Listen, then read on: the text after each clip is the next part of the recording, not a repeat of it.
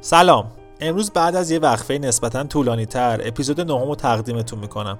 برای دوستانی که این اپیزود اولی است که گوش می‌کنن باید توضیح بدم که پادکست Founders یا کارآفرینان در واقع داستان شکل‌گیری یه سری business شناخته شده است. که از کجا ایده به ذهنشون زد چه مسیری رو رفتن و امروز به کجا رسیدن.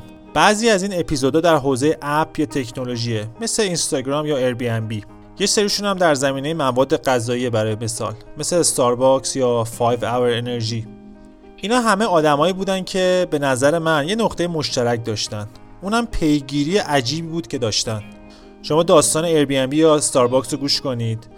ببینید چقدر اینا دنبال هدفشون بودن. خسته و ناامید نشدن. نکته بعدی این بود که اینا اغلب دنبال یه کسب و کار بودن. بعد دنبال پول. ولی خیلیا برعکس اول دنبال پولن و بعد دنبال اینن که یه کاری انجام بدن. برای همین خیلی زود دلسرد میشن. شما هم اگه دنبال شروع کردن یک کار جدید هستین و واقعا بهش ایمان دارین باید براش تلاش کنید و خسته نشید. هیچ کدوم از این business ها چند ماهه به جایی نرسیدن بلکه سالها تلاش کردن.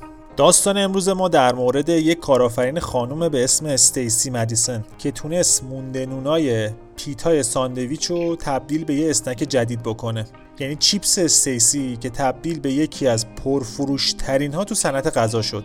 پیشنهاد می‌کنم قبل از اینکه اپیزودو گوش بکنید یه search ی تو گوگل بکنید Stacy's Chips که یه دیدی نسبت به این محصول پیدا کنید. این محصول تو اکثر سوپرمارکت های کشور مختلف پیدا میشه. ما تا الان در مورد business های مختلفی صحبت کردیم. بعضی از اینا تو حوزه technical یا اپلیکیشن مثل اینستاگرام یا بی هست که خیلی technical ه. یعنی شاید آدم بگه که اینجور سبکا تو سیلیکون ولی شکل می‌گیره مهارتی هم که براش نیازه برنامه‌نویسی کامپیوتره که خب خیلی بلد نیستن. ولی بعضی کارا مثل 5 hour energy از اون دسته کاراست که مهارت خاصی واقعا نمی‌خواد. هر کسی می‌تونه این کار رو انجام بده. حالا این اپیزود بیشتر تو دسته دوم قرار می‌گیره. کاری است که مهارت ویژه یا تحصیلات خاصی نمی‌خواد. هر کس می‌تونست توی موقعیت قرار بگیره و یه همچین کاری رو شروع کنه. یعنی به خاطر ایده سادهش می‌تونیم اون کار رو تکرار کنیم. نون پیتا رو می‌تونیم خورد کنیم بذاریم تو فر مقداری پنیر روش بریزیم و ابداع استیسی رو در واقع تکرار می‌کنیم.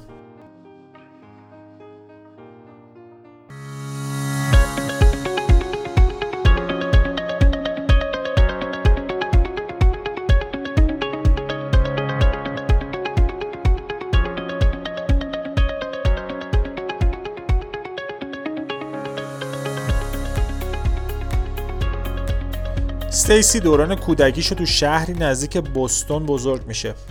برای تحصیل دانشگاه تو رشته علوم اجتماعی به کالیفرنیا میره و می‌خواست مثل پدرش روانشناس بشه و پی بگیره. ولی پدرش می‌خواست اون مددکار اجتماعی بشه چون اعتقاد داشت روانشناسی رشته زنونه نیست. میش می‌گفت سعی کن به خودت برسی شوهر خوب کنی. به حال نظر پدرانش بود و نمیشه بهش ایرادی گرفت. استیسی بعد درسش میره سمت واشنگتن به عنوان مددکار اجتماعی برای زنان باردار معتاد و فقیر فعالیت می‌کنه. حقوقش سالی 22 هزار دلار بود که براش یه جورایی بخور نمیر حساب می‌شد. واسه همین تصمیم می‌گیره یه مدرکی بگیره که درآمدش بره بالا. اون کارم براش خسته کننده شده بود. همش باید توی اتاق مشاوره می‌داد. کم کم تو سن سی سالگی متوجه میشه که کار دلخواهش نبود این کار. اون موقع نامزدم داشت. یه داستان تو پرانتزم بگم. رفته بوده ماساژ لباسا و طلا و جواهر و همه چیشو در میاره. وقتی که برمیگرده لباسشو تنش کنه می‌بینه که همه چیشو بردن. حتی انگشتر نامزدیش. خیلی براش ارزشمند بود این انگشتر ولی یه جورایی شروع به فکر کردن. نکنه اینا یه نشون است. حالا اینا تعبیرهای خودشه میگه خلاصه رابطش به هم می‌خوره. یکی از دلیلاش هم همین بوده. استیسی بعدتر با دوست برادرش آشنا میشه. اول دوست معمولی بودن کم کم میرن تو رابطه. اسم اون شخص مارک بود. مارک توی هاوایی داشت دوره internship میگذروند. حالا میشه گفت دوره کارآموزی.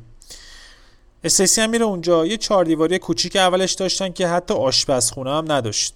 نهایت میرن یه اتاق کوچیک اجاره می‌کنن و استیسی توی رستوران کوچیک داشت کار مدیریت انجام می‌داد.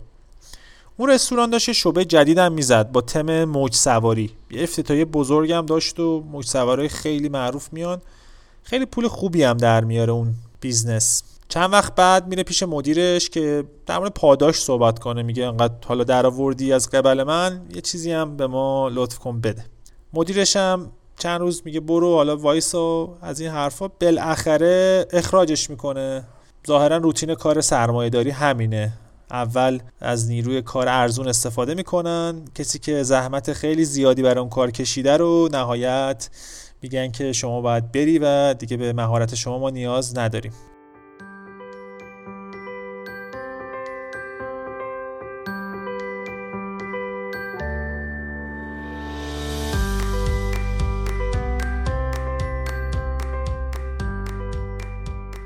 اون ناامید نمیشه. اون داشت تو خونه غذا درست می‌کرد. حالا به این فکر میفته که چرا نیام به حالت بیرونبر غذا بدم دست مردم. هر دوی اونا هم استیزی هم مارک هم خیلی آشپزی دوست داشتن. منوی غذایی هم که درست می‌کردن خیلی ساده و عادی بود. اونا البته مجوز نداشتن و چند ماه بعد بهداشت درشون رو میبنده. ولی همین باعث میشه که بفهمن اونا تو این زمینه مهارت دارن. اونا داشتن برمیگشتن با آمریکا. و قبل از اینکه حالا برن سر کاری که در موردش درس خوندن مثل همون کار مددکار اجتماعی میگه بذار حالا امتحان کنیم یه به قول معروف فسفود را بندازیم ببینیم که می‌گیره نمی‌گیره. خلاصه وارد هیته مواد غذایی میشن. حدود سال 96 یعنی 24 5 سال پیش مارک و استیسی با بودجه که داشتن یه دونه ون غذا یا همون food truck به قیمت 5000 دلار می‌خرن. خواهر استیسی اون زمان کیترینگ داشت. خیلی کمکشون کرد. توی food truck هات داگ می‌دادن. شبا که همه بارا و کلابا بسته بودن اینا تنها جایی بودن که باز بودن. یعنی آخر شب خیلی از business ها که در واقع بسته بودن و غذا به تحویل مردم نمی‌دادن اینا تنها گزینه بودن. کم کم پول جمع می‌کنن و یکم خرج اون کامیون یا truckشون می‌کنن. یه رنگی و یه شکلی بهش میدن. شده بود شبیه رستوران متحرک. اون موقع هم ساندویچ wrap توی نون پیتا خیلی مد شده بود. نون پیتا یه نون گردیه که باهاش ساندویچ عربی و شاورما درست می‌کنن. اونا سعی می‌کردن که به مواد اولیهشون یه تنوعی بدن. پنیر فتای بز و بوغلمون و یه ترکیبی بود که اینا درست کرده بودن به کارشون تنوع می‌داد. تو مرکز شهر هم شروع کردن به کار کردن. یه کاغذ سفید خیلی خوشگل و مدرن هم دورش میپیچیدن. همین باعث می‌شد که کارشون به چشم باشه نسبت به رقیبایی که داشتن. رقیب داشتن ولی وجه تمایزشون یکی بسته‌بندیشون بود یکی یه مقدار خاص بودن ساندویچایی که داشتن عرضه می‌کردن. اونا هر روز صبح نون تازه پخت می‌گرفتن و حتی نون اضافه هم می‌گرفتن. اعتقاد داشتن که اگه همه چی کم بیاد باز میشه کاریش کرد ولی نون نباید کم بیاد. حالا خبر نداشتن که این نون اضافه ای که می‌گرفتن چجوری مسیر زندگیشون رو داره عوض می‌کنه. حالا با نون اضافه چی کار می‌کردن؟ فردا نمی‌خواستن اون نون بیات و مونده رو ساندویچ کنن و تحویل مشتری بدن ولی از طرفی هم نمی‌خواستن دور بریزن. اینو تیکه تیکه می‌کردن و میذاشن توی فر. حالت چیپسی و crispy می‌گرفت و قبل از اینکه غذای مشتری حاضر شه اینو به عنوان اسنک یا یه وعده حالا اشانتیون به مشتری می‌دادن تا منتظر غذاش بود. همینم هم یه جورایی باعث شد که مردم حس کنن دارن یه اسنک مجانی می‌گیرن و مشتریشون زیاد شده بود. اول اصلا مجانی می‌دادن ولی بعد یه مدت دیدن که خب این همه طرفدار داره بیان اینو به عنوان محصول جدا نون چیپسی بفروشن. بعد شروع کردن یه بسته‌بندیش رو یه مقدار زیباتر و شکیلتر کردن و به قیمت یک دلار میفروختن.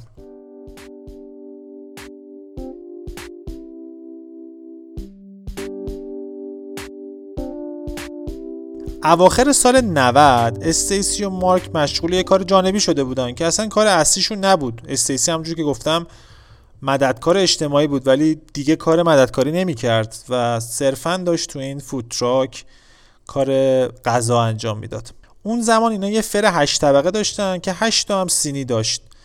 طعمای مختلف هم داشتن مثل سیر، پنیر یا دارچینی. به خاطر ظرفیت کمی که داشتن کارشون بیشتر جنبه local یا خونگی داشت یه جورایی. یه روز با یه خانومی آشنا میشن که یه فر چل طبقه داشت. این یه جرقه جدیدی به ذهنشون بود که دیدن این فر برای کارشون خیلی مناسبه. مشکل اصلیشون این بود که اینا مونده بودن تو کدوم business برن جلو چیپس یا همون ساندویچ های شاورمایی که داشتن می‌دادن. برای گسترش کارشون جاشون هم کم بود. گفتن خب بیایم یه مغازه بزنیم. ولی اون جایی که اینا کار می‌کردن یه محله در واقع شلوغ شهر بود که اصلا پول اجاره دادنش رو نداشتن اینا. بعد در ضمن یه مشکلی هم که بود business های گردن کلفتی مثل Starbucks و Dunkin' Donuts نمی‌ذارن اصلا کسی بیاد تو محله شروع به فعالیت بکنه. استیسی میاد یه کاری امتحان می‌کنه. میاد یه جعبه خیلی شکیل درست می‌کنه برای چیپساش و اینو میره به یه فروشگاه محلی تو همون محله شلوغ ارائه میده. مدیر مغازه خیلی خوشش اومد از این تم چیپس. بعد میاد اینو یه ذره گسترش میده و به چند تا مغازه مختلفم توضیح می‌کنه. یه اسم برندم انتخاب می‌کنه به اسم استیسی چیپس اسم خودش. اعتقاد داشت که اسم زنونه روی چیپس خیلی مشتری ها رو جذب می‌کنه و حس خوبی مشتری میده. فروش خوبی هم داشت ولی کلی هم بدهی داشت.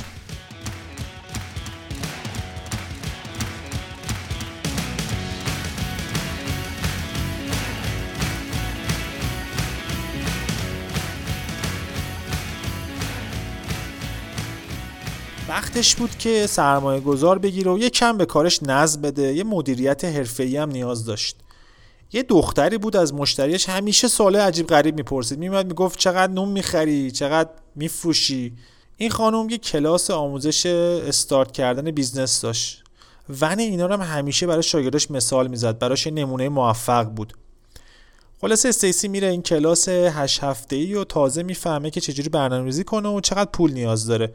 اون میگه که 20 هزار دلار برای ماشین packaging و 20 هزار دلار برای خرید بسته بندی و پاکت و این چیزا. 20 هزار دلار هم نیاز داشت واسه سرمایه در گردش. جمعا 60 هزار دلار نیاز داشت. یه شرکتی بود به اسم NDC کارشون کمک به شرکت های نوپا تو مناطق محروم بود. میره پیش اونا اونا هم به یه بانکی معرفیش می‌کنن. بانک یه وام 60 هزار دلاری میده. حتی یه شرطی داشت که 20 درصد باید وثیقه بذاری. میره از این ور اون ور. دوست آشنا 12 هزار دلار قرض می‌کنه. میده بانک که تو گروه بانک باشه و 60 هزار دلار رو می‌گیره و میره این وسایلی که نیاز داشت رو می‌خره. بعد 6 ماه دوباره میره بانک.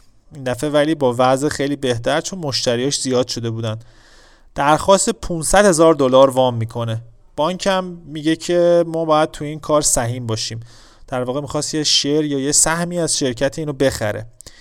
اولش میگه نه و ولی میره بعد چند وقت برمیگرده و 350 هزار دلار از بانک می‌گیره. اون موقع نه اینستاگرامی بود نه فضای مجازی. برای تبلیغات باید به صورت سنتی می‌رفتن. این مغازه اون فروشگاه و سمپل می‌دادن.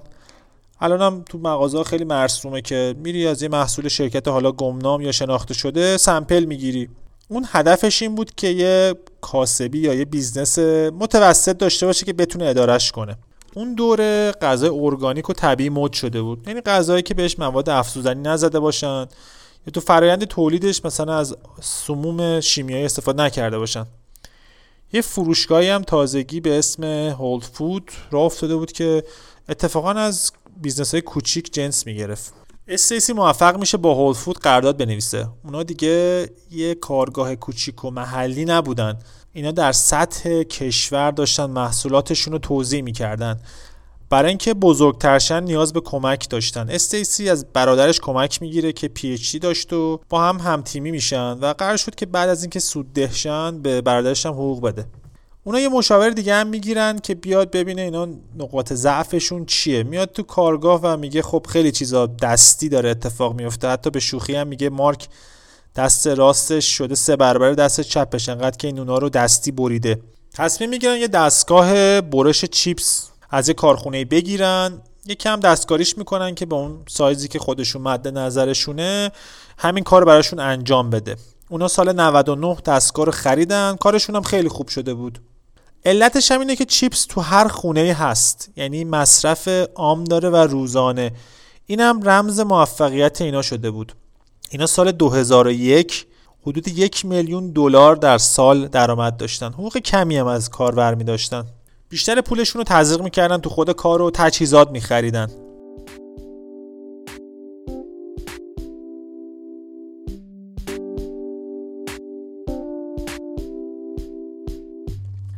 پنج سال بعد مارک و استیسی از هم جدا میشن. ولی قرار بود شریک بمونن. سهمشون هم مشخص می‌کنن.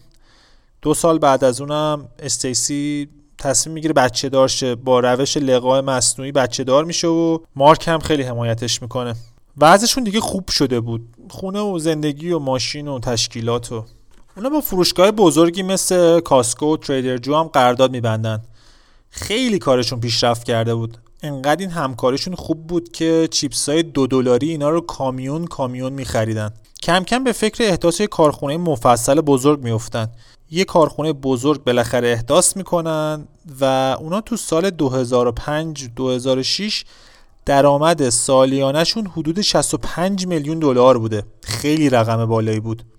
همون موقع کارخونه پپسی همون پپسی معروف پیشنهاد خرید هم به اینا میده که کل کارخونه و برند اینا رو بخره. چند تا شرکت بزرگ هم به اینا پیشنهاد میدن.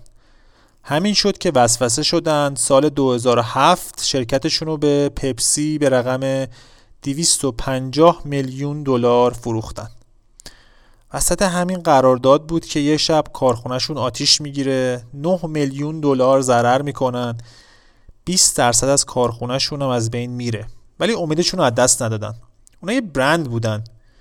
یه دیوار بین قسمت سوخته و سالم می‌کشن از هر کی که میشناختن کمک می‌گرفتن همه رو بسیج کردن که اینجا رو ما باید درست کنیم.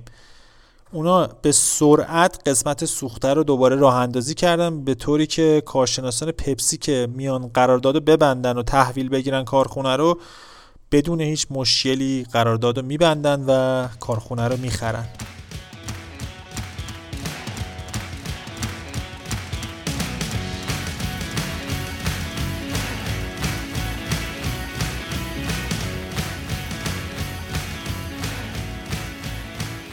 از استیسی پرسیدن چی شد که کارخونه رو فروختید؟ این سوال مشابهی بود که اتفاقا از صاحبان Reddit هم پرسیدن. میگن که انقدر رقم بالایی بود که اونا حتی نمی‌تونستن تصور کنن همچین پولی رو داشتن. داستان Reddit هم جالبه. تو پادکست علی بندری هم بهش اشاره شده. به نظرم جالبه. حتما گوش بدید. استیسی هم جواب مشابهی میده. میگه اون پول زندگی اونو جابجا کرد. انقدر این کار وقتشو گرفته بود که دیگه به بچه و زندگیش نمی‌رسید. خلاصه با پپسی قرارداد مشاوره مانند می نویسه که همچنان تو شرکت باشه تا در واقع کار بیفته رو قلتک. بعد از هشت ماه هم کلا از این کار میاد بیرون و همه کار رو واگذار می‌کنه به پپسی. استیسی میگه وقتی که خیلی پول داری مردم فکر می‌کنن همه کار می‌تونی بکنی ولی اصلا اینطوری نیست. اون میگه کاری که اونا کردن با تلاش خیلی زیاد به اینجا رسید. اون می‌تونست کار مددکاری اجتماعیش ادامه بده. تو حاشیه امنش کار کنه و ولی ریسک کرد و این برند و این محصول رو تولید کرد. استیسی بعد یه مدت استراحت و بیکار نشستن نهایت یه برند جدیدی اسنک به اسم بولت بار رو با کمک برادرش درست می‌کنه. ولی هنوزم میگه وقتی که توی فروشگاه چشمش به استیسی چیپس می‌خوره به خودش افتخار می‌کنه.